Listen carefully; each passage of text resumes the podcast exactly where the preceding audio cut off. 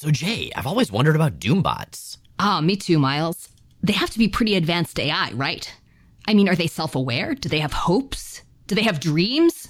Tawdry fantasies? Well, I can't answer that, but I do know that at least some of the models are capable of having sex. How do you know that? Hawkeye slept with one. What?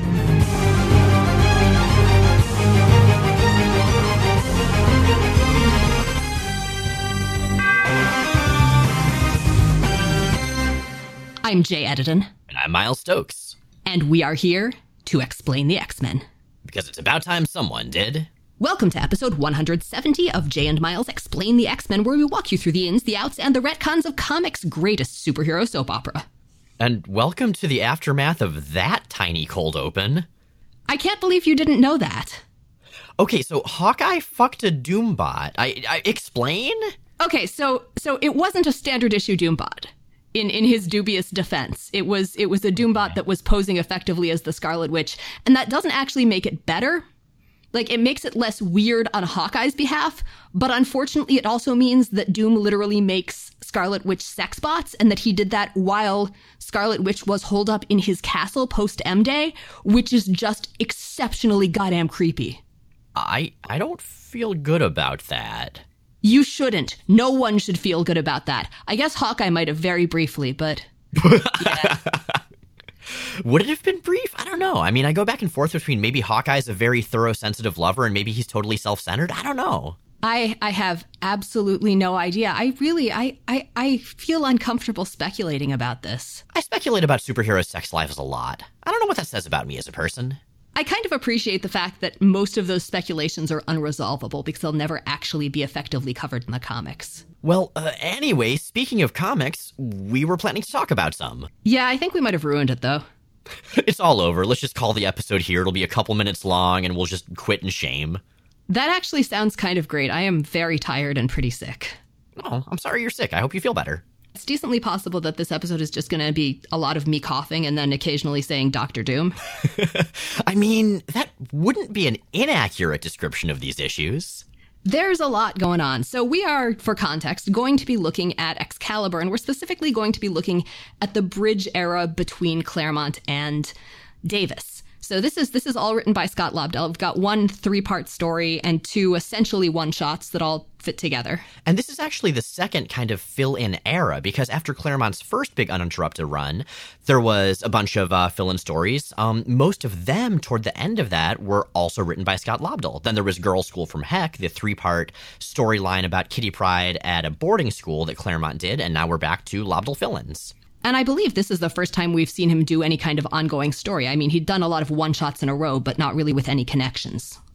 Yeah, I think you're right. And this one is I don't know, it's it's very strange. It's kind of fun. It's kind of not great. I mean, I feel like those qualities kind of typify the fill-in era of Excalibur in general.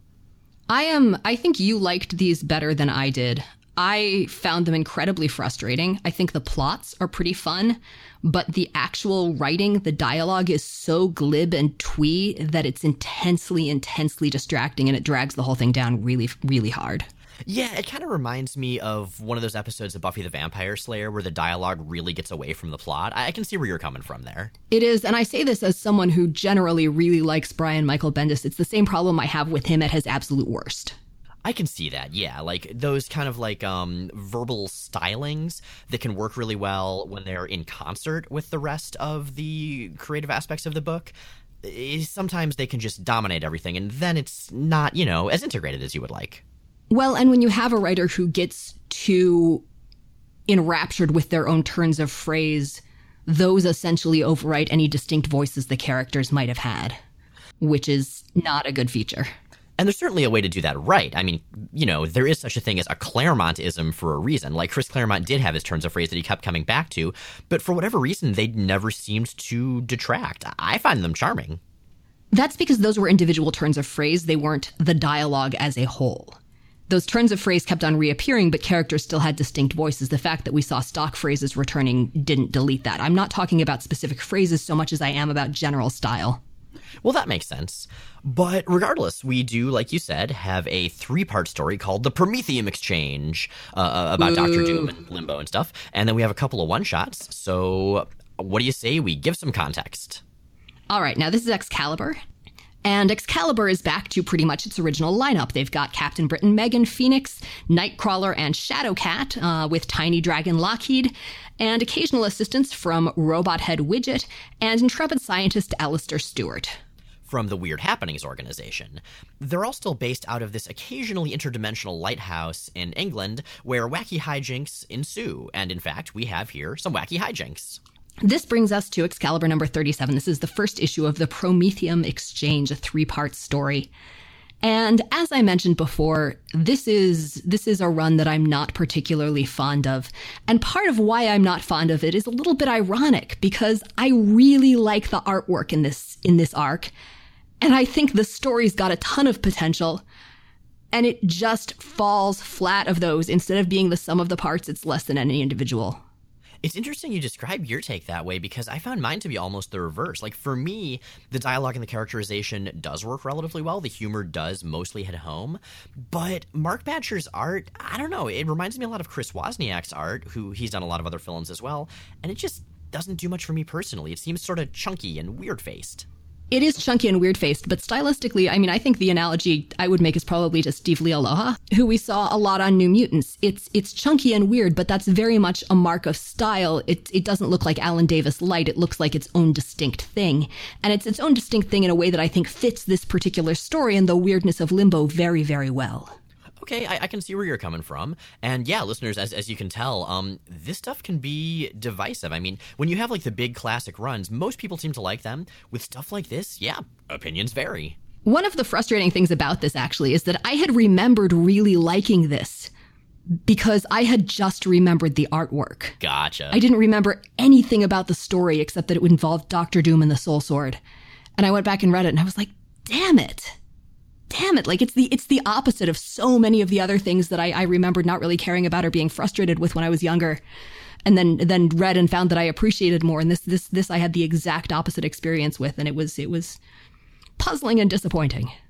Well, let's talk about all of the things that happened and our various reactions to them. All right, we begin with Excalibur gathered for breakfast. Megan is gradually getting the hang of person skills, and in this case, the two skills that she is in the process of mastering are making pancakes and written communication. She has managed to sort of blunder her way through some pancakes today, and yesterday she successfully took down a phone message. Specifically, Dr. Doom called to say he'd be stopping by to see Shadowcat.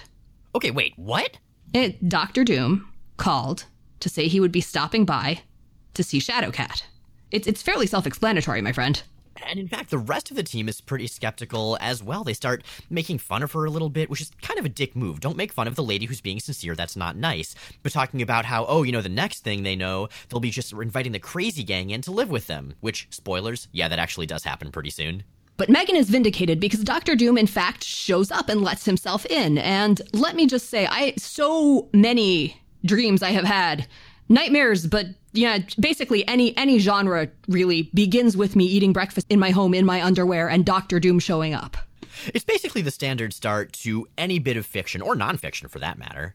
Yeah, I mean, this is basically how every day of my life begins, kind of. Not really. It's sort of like what at the beginning of Beowulf. It's an invocation, if you will, for the day to follow. This this kind of just basically leaves me thinking that I really need to get a Doctor Doom costume so I can just be wearing it randomly when I answer the door or when people get home or when I'm running errands. That seems reasonable. Just add a little bit of Doom to everyone's day. As well, you should. Well, why is Doctor Doom here? Doom is here because he wants Kitty to draw the Soul Sword so that he can go to Limbo for a mining operation. Now, let's step back a little bit because we haven't seen or talked about the Soul Sword in a very long time. I think not since um, Inferno, which means technically not since recently because Inferno never actually ends, as we all well know. But um, let's pretend and let's go back and recap a bit about the Soul Sword's origins and nature and where it is these days. So Illyana first created slash acquired the Soul Sword when she was growing up in Limbo as the apprentice to first Belasco and then Storm. Her childhood was terrible, but at least she got a pretty sweet sword out of it, right? It's the focused totality of her, well, soul, basically. Yeah, it's actually made from a shard of her soul, but it's also got a strong and direct connection to Limbo, to the magical realm that she wrested from Belasco's control, and that was then the focus of Inferno. And when Illyana has died, or she has been she has she has lost you know the the demonic taint that she had in limbo Kitty has inherited the soul sword. Um, she suddenly becomes able to draw it, and when she does, she manifests the same soul armor that that Illyana that Magik had as well. So when Illyana was de-aged during Inferno, during Inferno proper, Kitty once again inherited the soul sword, and she's had it since. Although she hasn't exactly had it on her. Um, in Excalibur number eleven, it appeared stuck in a rock, traditional Arthurian Excalibur style, outside Super Team Excalibur's lighthouse, where it has remained ever since. So in the old X-Men Sega Genesis game, which I am still mad at because it expected you to think to physically reset the console at the end of the Mojo level, and I never thought that I would that that would be a thing you should do. Um, but oh, that's brilliantly meta. Oh, it totally is, but it was also brilliantly frustrating. But there's a level set in Excalibur's lighthouse, and the Soul Sword is out front, and like the lighthouse is haunted, and you can cheat your way through the level really easily by choosing Nightcrawler as your playable character and just teleporting through all the walls and avoiding the whole maze, and it's pretty great. And it made me so happy because I totally recognized it and nobody else did, and I was a little elitist fuck even as a child about X Men, apparently. Ah. well, yeah, Doom is here because Kitty has access to the Soul Sword. He wants to get into Limbo, and Jay, you mentioned he was there for a mining operation. Maybe we should talk a little bit about that. All right, so what Doom is after is a substance called promethium. This is a fancy metal that he claims will give the entire world an infinite supply of clean, renewable energy. And he swears up and down that he is doing this for good, not for evil. Excalibur is understandably fairly suspicious. Kitty, on the other hand, is staunchly on Doom's side because her last experience with him was actually pretty positive. Right, back in the Fantastic Four versus X Men miniseries, she was in the process of gradually discorporating because of her injuries from the mutant massacre, and Doctor Doom, along with Reed Richards, managed to save her and keep her in kitty shape instead of like dust across the cosmos shape. I actually really love that when Doom shows up, she asks if she's due for her 2,000 mile checkup, which is a very Kitty Pryde line for a situation like that. She has traveled way more than 2,000 miles since then. That's probably true. Way, way, way more. But yeah, Kitty trusts him. She knows that he has good, or at least not pure evil, in his heart. And when Rachel telepathically scans Doom's mind, she finds that, yeah, he's not evil, he's just a jerk. He's not wrong, he's just an asshole. I'm I'm gonna go ahead and skip ahead slightly uh, because Kitty and Doom head into limbo, and in fact, he does fairly quickly turn on her. As it turns out, his plan is to take all the promethium, and while he is going to use it to grant the world, you know, clean, infinitely renewable energy, he's going to use the fact that he's got a monopoly on it to give Latveria control of the entire world. And this is also going to destroy Limbo, so you know, uncool. Oh, Doctor Doom, you incorrigible scamp. What I love is that he then takes a moment he just pauses all of his plans to digress for a semantics lesson. While others, for reasons of their own, chose to call this place limbo, it is not. Time passes here. True limbo is timeless. There exist natural predators here. In true limbo, there are but transient and displaced souls. There is no sovereign of true limbo, but while I possess the soul sword, I am ruler of this mystic domain. Sure you are, bro. Sure you are. Okay, so I guess this is the advantage of a character like Doctor Doom who crosses Marvel genres, like he does science fiction stuff and sorcery stuff and mutant stuff and basically whatever. This means he knows all of the different versions of all of the different things. I would actually really love to hear his take on the devil, because the Marvel Universe has like 20 of them. Yeah, Doctor Doom explains the Marvel Universe would be pretty useful. Also, he would talk in the third person the entire time and declaim, and it would be lovely. Now, possibly to everyone's relief, Excalibur shows up to save the day. Captain Britain and Doom clash, and Doom is knocked, at least temporarily, into orbit around Limbo. Okay, so this is silly, especially as we see his orbit path go around the sphere that Limbo apparently is, and then he charges back in complete with his own classical music theme. But at the same time, this is Excalibur, and it's important to remember that this book is goofy as shit sometimes. Not only his own theme, but his own theme that he is singing. Was he singing it? I thought he was playing from speakers in his I. I'm pretty no, I'm pretty sure he was singing or humming it. I, I feel good about that either way, honestly. I'd really like to think that Doctor Doom sings his own theme music. That would be that would be a really good touch. And canon, it's official. That's real. Now, speaking of silly people, while all of this is going down in limbo, meanwhile in California, the West Coast Avengers are hanging out like the party kids they are when the Lady of the Lake emerges from their swimming pool.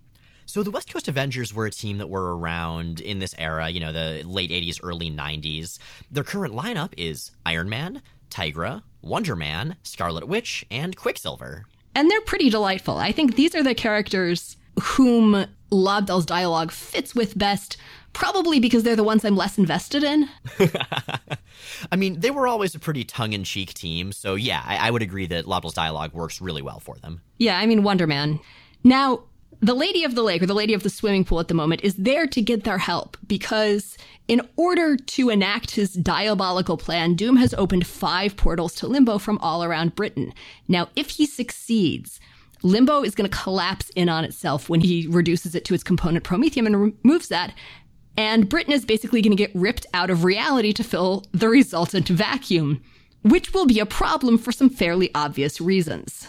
I'd like to just take a step back for a sec and point out that the mythological Lady of the Lake from Arthurian legend just appeared in a swimming pool to let a bunch of goofy superheroes know that they needed to go into a hell dimension, but not that hell dimension to stop a guy in a metal suit who refers to himself in the third person all the time from turning it all into metal. That actually sounds pretty tame by comic standards, Miles.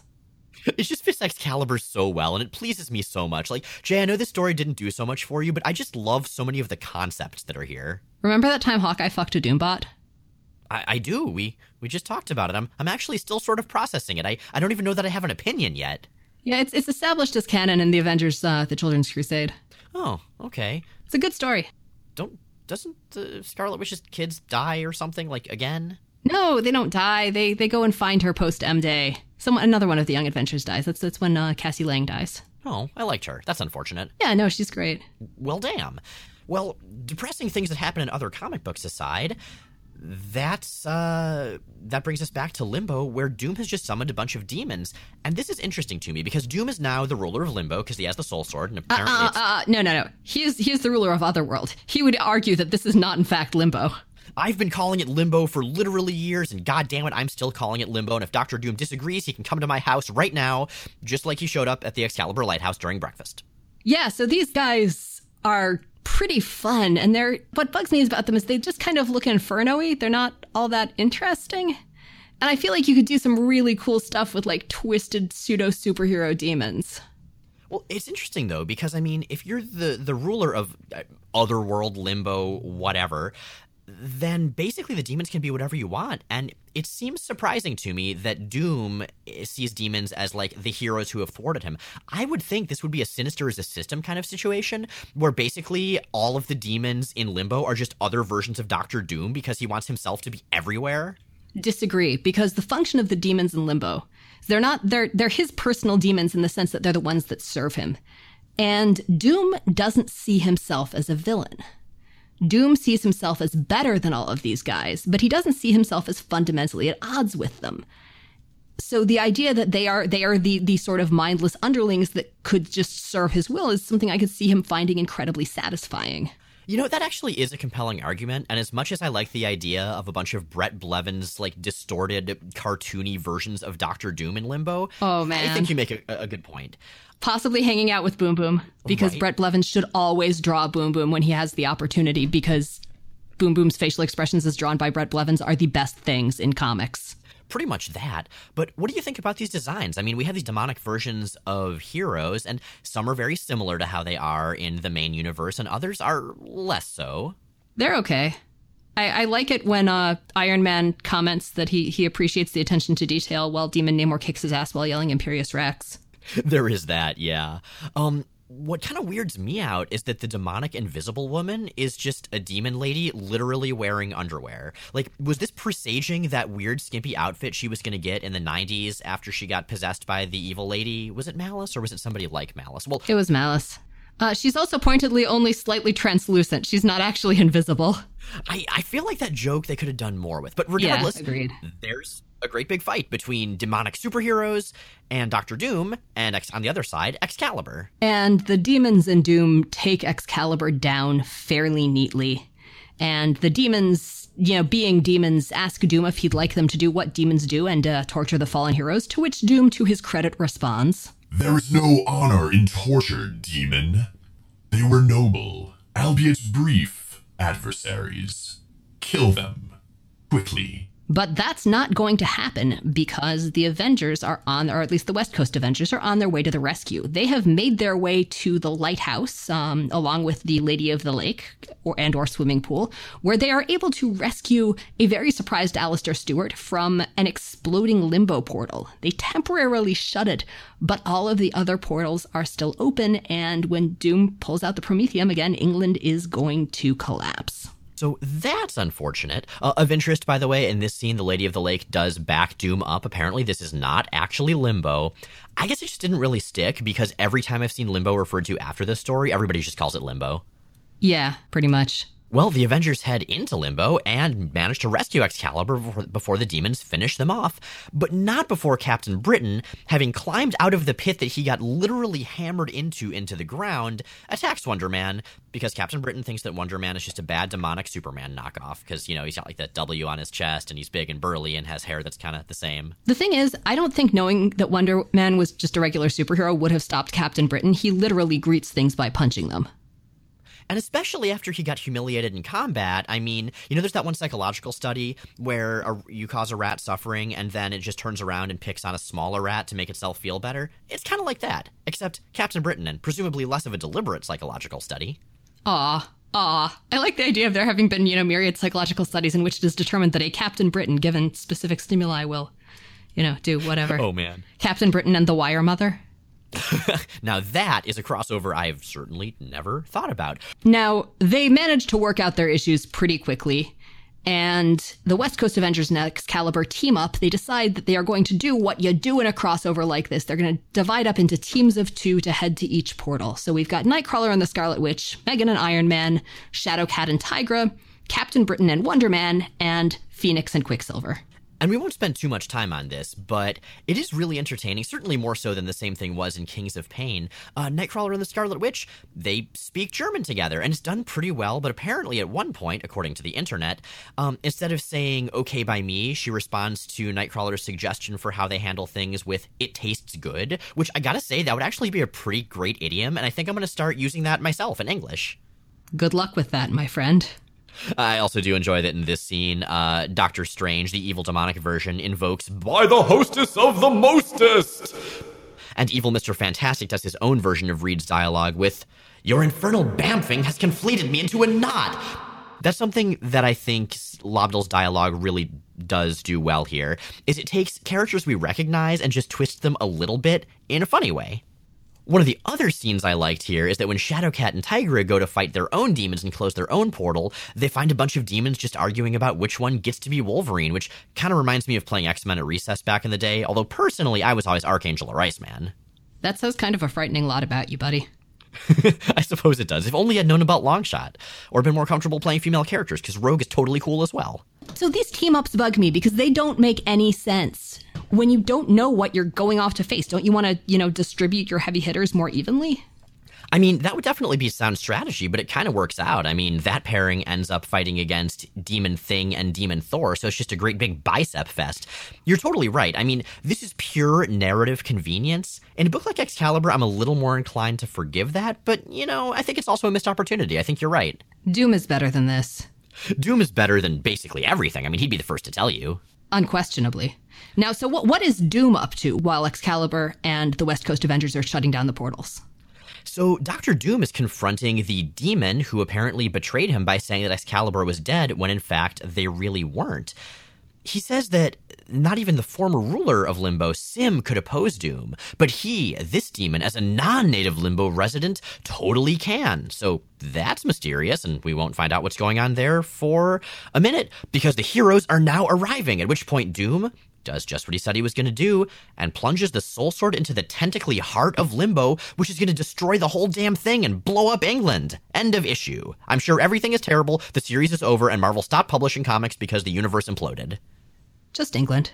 Okay, so obviously that didn't happen, and I gotta say, at the beginning of the next issue, I've seen a number of previously on and roll call intro pages before, but here, A, everybody calls everybody by name just in case this is somebody's first issue, and B, Rachel just barely stops Doom mid stab from doing what he was definitely already in the process of doing at the end of the last issue. That cliffhanger got de cliffhanged immediately. I got the impression that he does actually stab part of the heart of Limbo, which, by the way, is, is an actual, like, biological heart from the look of it. But with like more tentacles than a human heart, say, I think. Well, or blood vessels or something. Um, and she's she's holding the heart together. She's she's containing Doom with her telekinesis. But according to Doom, this isn't going to last for long because Her telekinetic powers are grounded in science, while this realm is governed by magic. So her telekinetic powers that are a result of biology and being in some sort of gestalt with a cosmic force are based in science. I mean, hey, if you can't trust Victor Von Doom on the distinction between magic and science, both of which he is a master of, by the way, who can you trust? I believe him. And that's how Kitty got into this whole mess to begin with, for the record. Yeah, well, perhaps that is a good point. Well, the demon army continues its attack, but Megan notices that something is wrong with Doom's right hand demon. You know, the one from before that was saying he uh, was not subject to Doom's authority. In fact, this demon isn't a demon at all. Megan realizes that he's a man whose skeleton is laced with promethium, and while she doesn't realize this, I can tell you who that man is. He is Ben Grimm's old army buddy, Desmond Pitt. And Desmond Pitt discovered that there were Latverian spies infiltrating the military, and he decided he was going to go infiltrate Latveria. But he decided that he was just going to do it individually and secretly and not like tell anyone or get any kind of backup. So he eventually got caught. He did he did pretty well. Um, he actually he was actually doing doing quite nicely, but his his wife died and he got sloppy. And Doom caught him, and uh, he broke all of Pitt's bones and filled them with promethium, and then reconfigured him into Darkoth the Demon, who was a figure from Latverian folklore, and used some kind of vibration bomb to erase his memory and convince him that he was in fact Darkoth the Demon.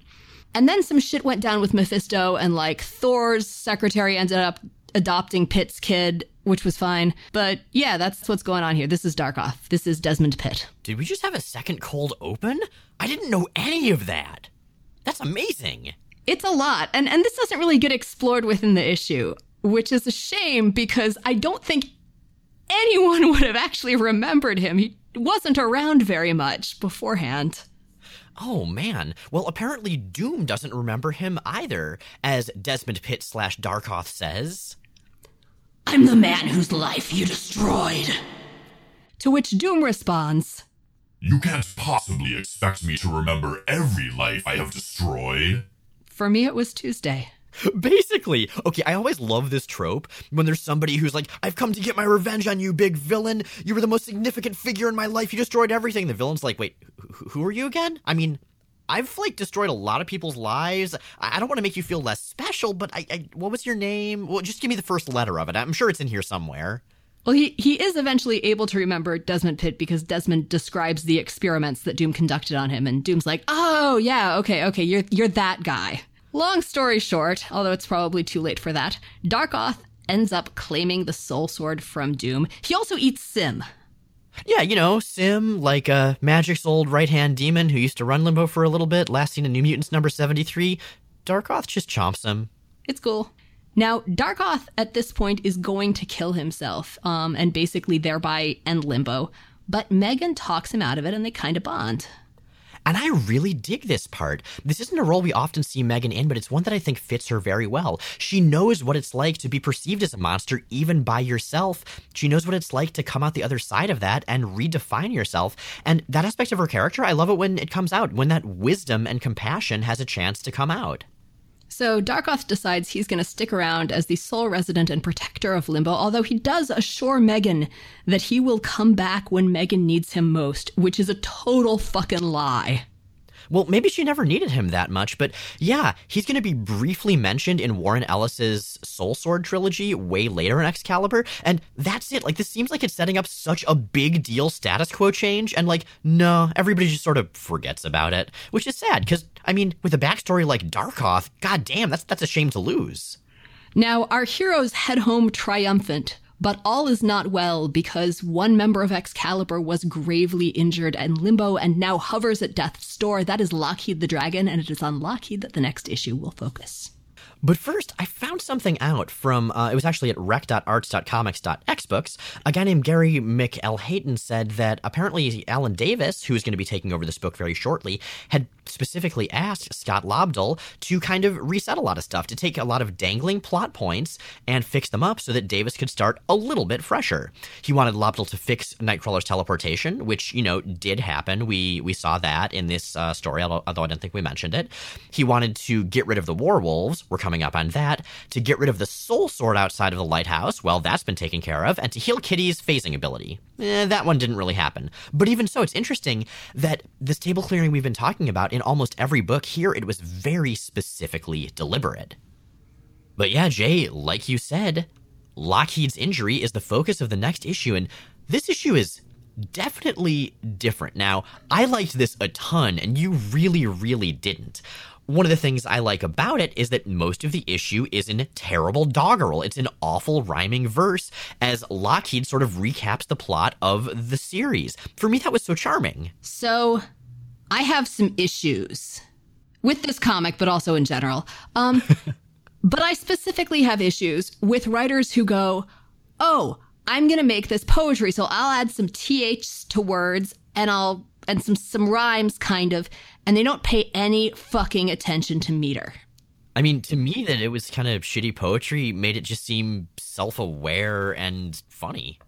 I would think it was self aware and funny if I hadn't seen this happen so many times. It happens all the fucking time with Etrigan type stuff. It happened to some extent, although less so with the I, I, say recent, but it's probably like three or four years ago at this point, Captain Marvel issue. I want this to be done better because it's so easy. And in fact, to prove my point, I, I have written an entire review of Excalibur number 40 entirely in rhyme diverse because I am that asshole. Well, then, by all means, Jay. For the record, this took about two and a half minutes, so you got no excuse, Lobdell. you thought twould be cute to write comics in verse, but the book that resulted was less bad than worse. Its cadence is sloppy, its slant rhymes abhorrent, it's not worth a purchase, nor even a torrent. I'll digress here to note that the art is quite nice, but reading this shit is an awful steep price. Dragons? Don't joke, sir. This book's for the birds, and its fairly fun plot can't make up for the words. Harsh and cleverly written. Well done. I'm, I'm actually quite impressed. Again, it's not that difficult. Well, okay. Next time, Marvel, you want to do an issue like this? Call Jay. Jay's totally got this. I will fix your goddamn rhymes, Marvel. And DC because I am secretly a rhyming demon, but not really because they actually don't pay any attention to meter either, which really bugs me. Well, anyway, you mentioned that the art was quite nice, and I agree. This is art by someone named Dave Hoover, and it's this delightfully clean and expressive style, which for a silly story like this, I really dig. It reminds me a bit of Alan Davis, not like Hoover's trying to ape Davis, but it's got some of the same enjoyable qualities. The, the hair's less swoopy, but you know, nobody does hair as swoopy as Davis. Now, Lockheed, we actually haven't talked about Lockheed specifically in a while. He first appeared way back in Uncanny X Men number 166. That was when Kitty Pryde found him, seemingly just a dragon like animal as she was escaping from the Brood saga. Well, I mean, as the Brood saga was ending and she was escaping from the Brood, you know. Lockheed seemed gone at this point, just a little one off creature, but he appeared again in number 168 to save Kitty from the Sidri Hunters. You know, those little, like, manta ray looking dudes? I love their design so much. He's generally Kitty's best bro. He's super protective of her. It's been implied once that he's he's got romantic feelings for her, which is a little bit uncomfortable. Kind of Comet the Super Horse style. Oh, Comet the Super Horse. That's a whole thing. Comet the Nice Horse TM. Yeah, pretty much. Oh, long story, listeners. The Worst. But this is actually the first time we're going to delve into Lockheed's personality at all. And we start at an operating table as a bunch of doctors are working to save Lockheed's life from his limbo slash doom inflicted injuries. And Lockheed takes this opportunity to have a fun out of body adventure and narrates the whole thing in almost Seussian doggerel. No, because uh, Seuss does this shit right, which is another thing I have problems with because people try to write Dr. Seuss style and they write again, they write verse that doesn't scan and sometimes it, get, it gets published and it makes me really angry every time because if you're trying to do Seuss, you should be so much tighter than that. I just like that at one point he rhymes slash her with gate crasher. But you know, opinions vary. Look, I grew up on Tom Lehrer. I believe that if you're going to break stuff that badly, it should be deliberate and pointed and effective. Here, it's just a mess. So Lockheed narrates and quickly lets us know what's going on. Jay, would you like to be Lockheed? I, I think that I will refuse on principle to to do this. Um, Miles, it is all yours. Go for it. Well, in that case, could this be true? Have I expired? From this wounded mortal coil hast my soul now retired. But this isn't death. Hold one 60 second minute. E'en I know an astral tractor beam when I'm in it. This is why we can't have nice things. And Lockheed is pipped it into a massive science fiction spaceship interior surrounded by a bunch of fantastically accessorized, but still mostly naked, purple dragons of all shapes and sizes. This is the flock. This is Lockheed's alien, well, not alien to him, race. And they seem to have no problem with the fact that he's disembodied. In fact, they've deliberately pulled his soul out of his body to put him on trial. They're a very community minded species, so the penalty for abandoning their collective, which Lockheed did back in Uncanny X Men 160 whatever, is death. He also, I believe, stood up his fiance. He did. When he left, he was engaged to be married, so that's unfortunate. Now, he has the right in flock law to defend himself, either with science or art, and he chooses to paint his defense, which for a comic book, I feel pretty good about. It kind of reminds me of the whole Sword of Might versus Amulet of Right choice that Captain Britain made, but a whole lot sillier, and also potentially more charming. And also, I have to say, a little purple dragon with a paintbrush reminds me so much of Figment from Disney's Imagination ride out in Epcot. I haven't seen that thing since the early 90s. I'm actually going to Disney for the first time in like a million years in a few weeks, so I hope that ride is still good and my childhood hasn't been destroyed. Disney World, please don't destroy my childhood, although I suspect you probably did. I vaguely remember hearing that they got rid of that, but I have been deliberately avoiding Disney for like the last 15 years, so well, I'll keep my fingers crossed. But yeah, Lockheed explains the reason he left. With a thought stroke of my soul brush, let me dispel all rumor. My motivation for leaving lies within Excalibur. That's not a rhyme. That's really not a rhyme. I'm with you on this one. They're heroic heroes in a land called Great Britain, and I confess with the youngest I was instantly smitten. But if the rationale as to why is not immediately clear, Listen particularly close with your heart and your ear. This makes me wonder, although I suspect it's not intended as such, whether hearts are actually hearing organs for Lockheed's species, because he is apparently anatomically somewhat peculiar. The surgeon who's operating on him has mentioned that she's found like five lungs so far. Maybe he's got redundant organs, kind of like the Krogan, or Klingons, or other mean alien races that start with K. Well, no, not redundant. Maybe his organs have other weird additional sensory powers. Maybe Lockheed types can actually listen with their hearts. That would be cool. It's all thanks to the power in this comic of imagination. I'm not going to sing the whole song, but listeners, you've heard it. Maybe some of you have heard it. I haven't. And Lockheed. Oh, uh, it's totally an earworm. Maybe that's for the best. Yeah, I think I might have to retain my blissful ignorance on this one. I, I am I am not a big theme park kid. Fair enough. Well, Lockheed gives summaries of the origins of each character. And one of the things I really enjoyed here, talking up the art a little more, is that Hoover does such a great job of mimicking Cockrum and Byrne and Smith and Davis for each era of these flashbacks. He's like got Paul Smith's angular features down when he draws Kitty from that era, Alan Davis's swoopy hair, as much as anyone who's not Alan Davis can have that down. It's so much fun and probably my favorite part of the entire issue. Interestingly enough, Lockheed also specifically focuses on Widget having teleported this kid named Colin away way back at the very beginning of the series. It was a throwaway little scene just to show that Widget could teleport people. But Colin is going to be a big deal soon. Alan Davis did ask Xaloptils to prepare for Alan Davis's run, so maybe this little mention is in fact setting up the appearance of Kylun, one of my favorite completely forgotten characters. Way to spoil something massive, dude. I'm just saying, these comics came out a long time ago. Valid.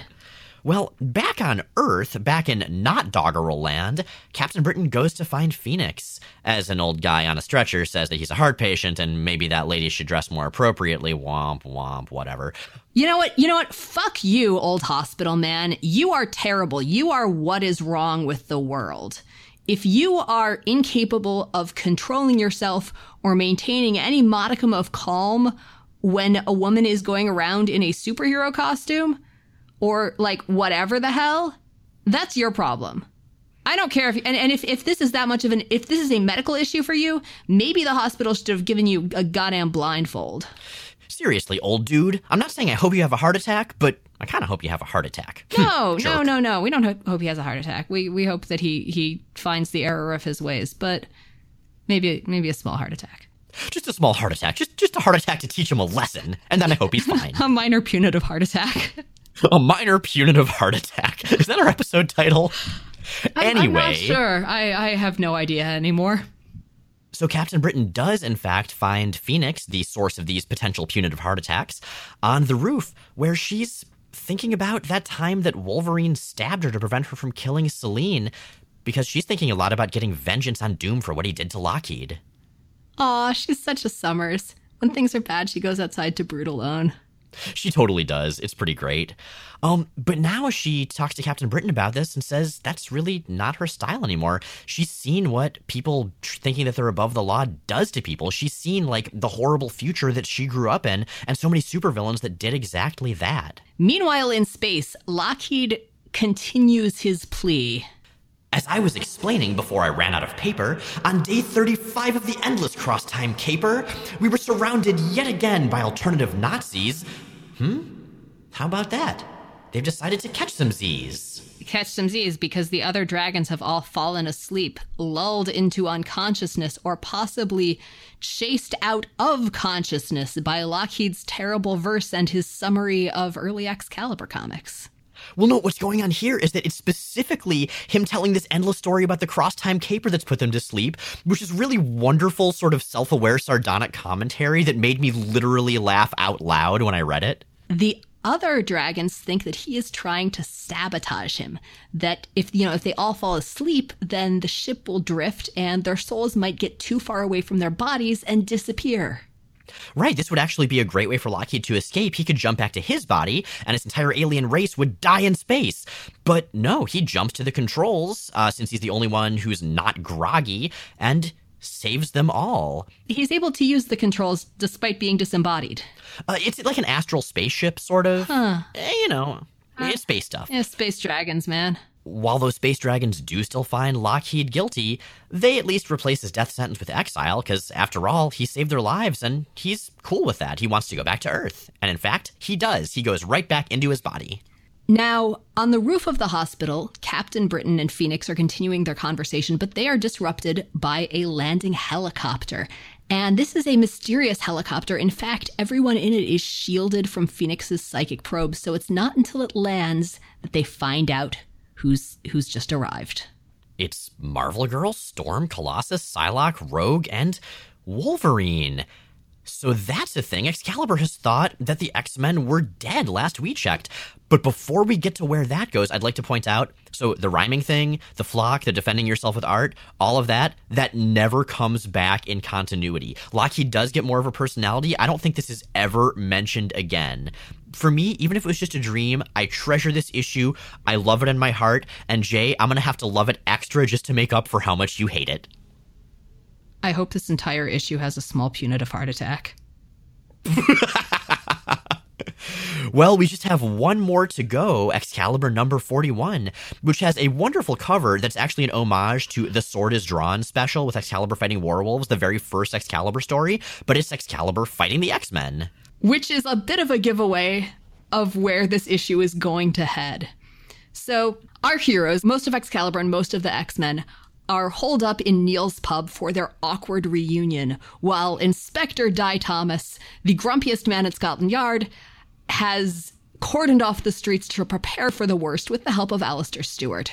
And so everyone's having a big grand reunion, but not everybody's happy. Kitty Pryde is furious at the X Men for letting her think that they were dead for so long, which I gotta say, that is totally reasonable. I would be super pissed as well. Like, okay, apparently we found out here awkwardly that Excalibur did know the X Men were alive. They, they heard about it on the news off panel and just never mentioned it.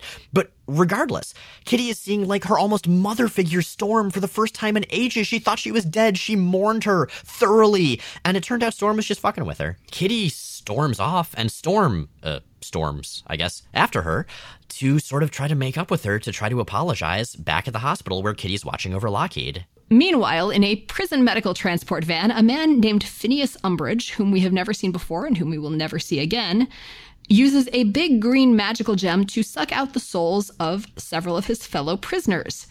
And uh, Phineas Umbridge's plan is to wait until the van gets them to the hospital emergency room, and then he will release the souls, which will occupy new vessels and also somehow gain superpowers. This is the gem that he he purchased from his his prison cellmate and he's going to use this to take over the world. But his plan is completely thwarted when he manages to drop the gem out of the back bars of the transport vehicle, and it breaks open, and the souls of his his fellow prisoners, all the folks he killed, um, possess some furniture and appliances instead.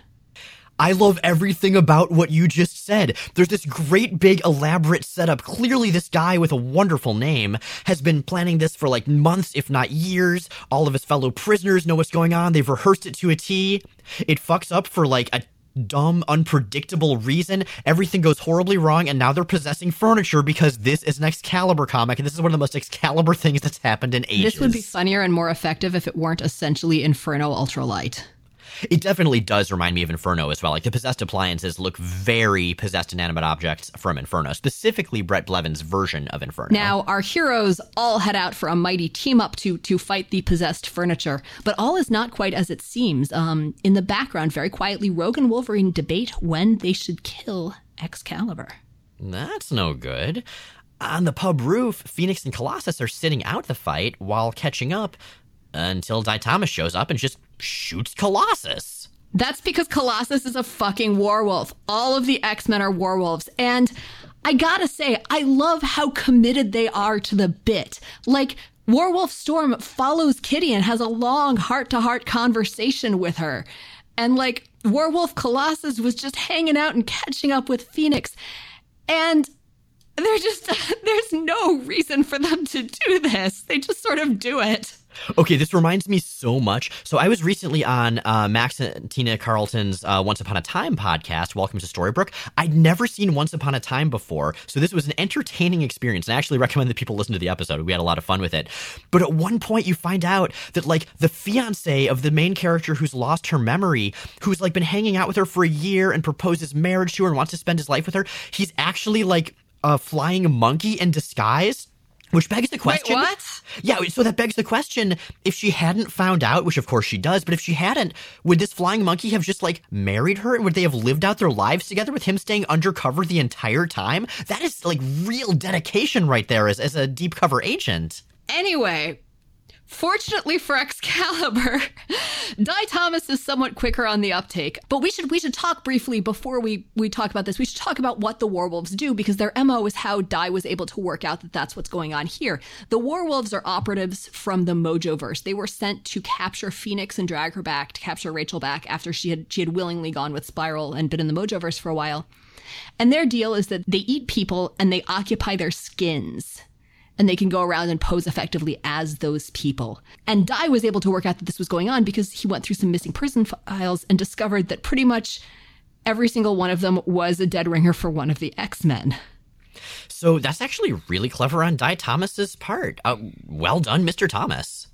He's he's good at his job. Now, on the street, the X types versus furniture brawl continues until Nightcrawler rescues the most conveniently placed girl of all time, who who delivers what may be the most forced piece of dialogue I have ever read in a comic book, which is saying something because I've read a lot of Silver Age comics. I do have a theory. That crystal over there, it fell out of a passing paddy wagon.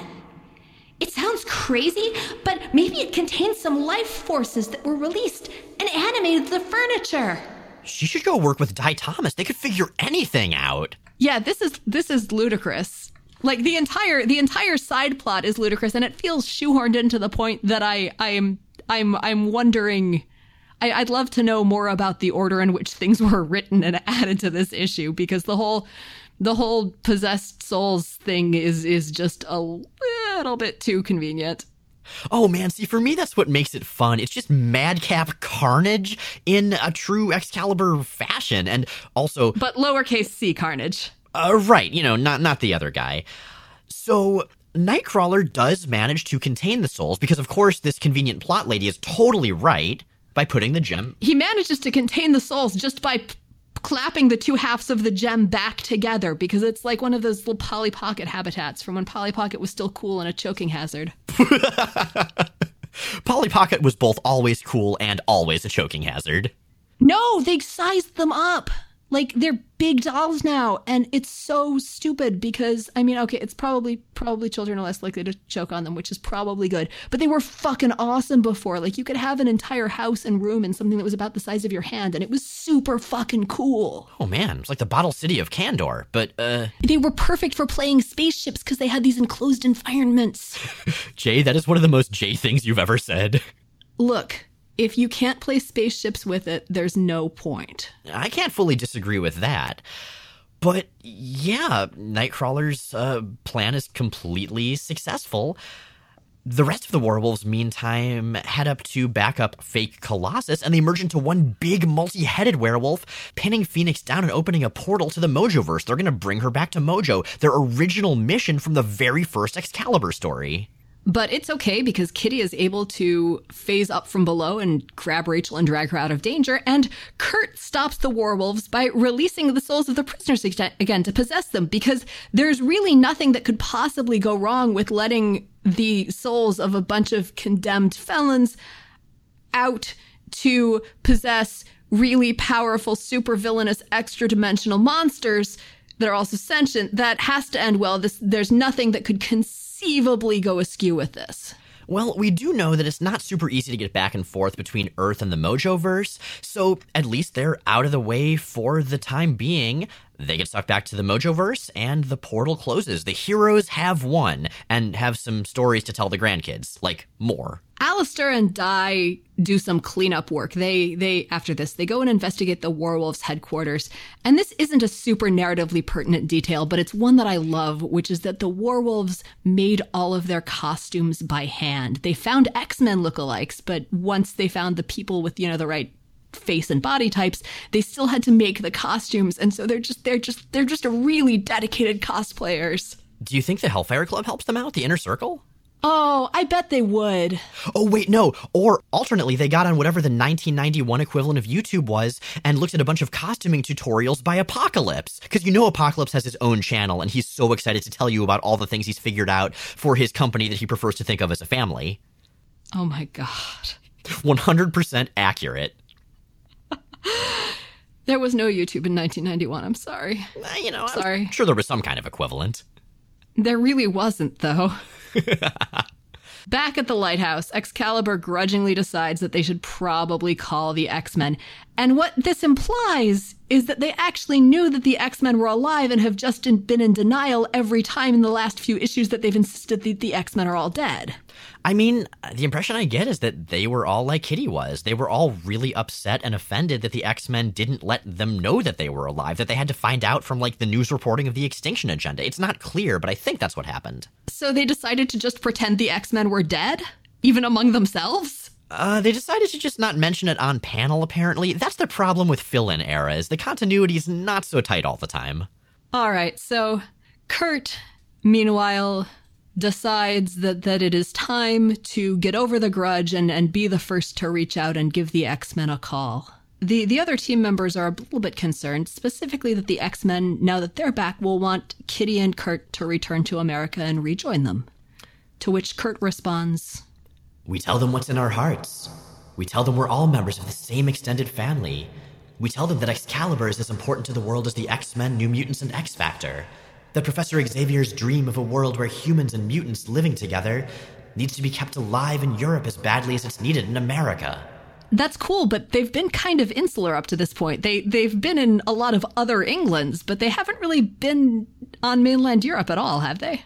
I mean, they have a fair bit, I'd say, for, for at least half their stories after the Crosstime Caper, but I like this. This is sort of a new mission statement for the book. It's a much more X centric mission statement for the book. That part I have mixed feelings about because it was kind of cool to have Excalibur off to the side, but at the same time, I did always want it to overlap more with the other books I was reading. So knowing that that will be the case going forward, that after freaking 41 issues, these characters finally know that everybody is alive, there's a certain catharsis, a certain satisfaction to that. So they make the call, and it is answered by the man who is currently operating the X switchboard. And that man is Cable. He is sitting at a table and he is flanked by monitors, each of which is decorated with a picture of a new team that's going to come out of the upcoming reboots. And that is the end of that. And that's Excalibur right before Alan Davis comes back and right before basically the entire X universe relaunches. And as we sit poised on this narrative cusp, you've got questions. An anonymous listener asks on Tumblr, Hey, writing a fanfic, and I thought I would ask the experts this question. If back during the pre schism Utopia days, Scott and Emma had gotten married, who would have been the bridesmaids and the groomsmen?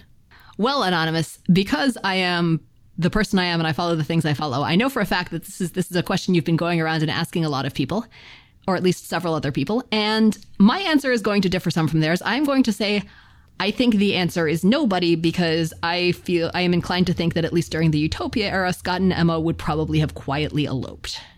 Okay, okay. I, I think I buy that. Yeah, they are they are fairly private. Even when they're extravagant and ridiculous in their relationship, they're not super showy about it at that point in time. And yeah, I mean, and then based on precedent and based on who they're on speaking terms with, I'm gonna go ahead and say, I guess, um, probably Havoc and Beast as witnesses, but I'm really just kind of pulling that out of thin air. So take it or leave it. It's probably for the best that Havoc wasn't the best man because you know he'd get up there and he'd start talking about his brother, and then he'd just go into that stupid M Day speech at the first possible excuse. That was significantly later. Everyone was still on pretty good. This is this is pre-schism utopia. well, even so. I guess it could have been Havoc and, and Wolverine in, in Mexico in a nuclear power plant. This wedding got weird. Or awesome. Anyway, a second anonymous listener asks, also on Tumblr. Or maybe the first. Maybe the first just asked a second question. We don't know. We have no idea who you are. You are anonymous. All we know is that you are here and you are beautiful, and we love you all equally. Anyway, this anonymous listener asks, Whatever happened to Jen Ascani anyway? Did she get retconned out after future Rachel got the credit for everything that happened with baby Nathan? Has she ever been mentioned in, la- in later iterations of Cable's backstory?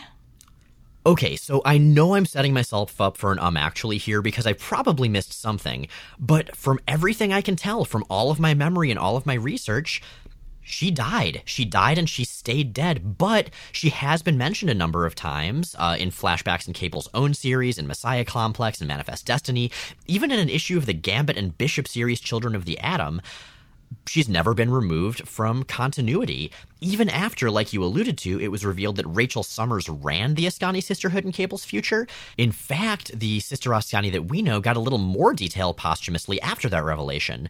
Once the organization gains the name the Ascani Sisterhood, our Ascani was named Sister Ascani or Jen Ascani instead of just being Ascani.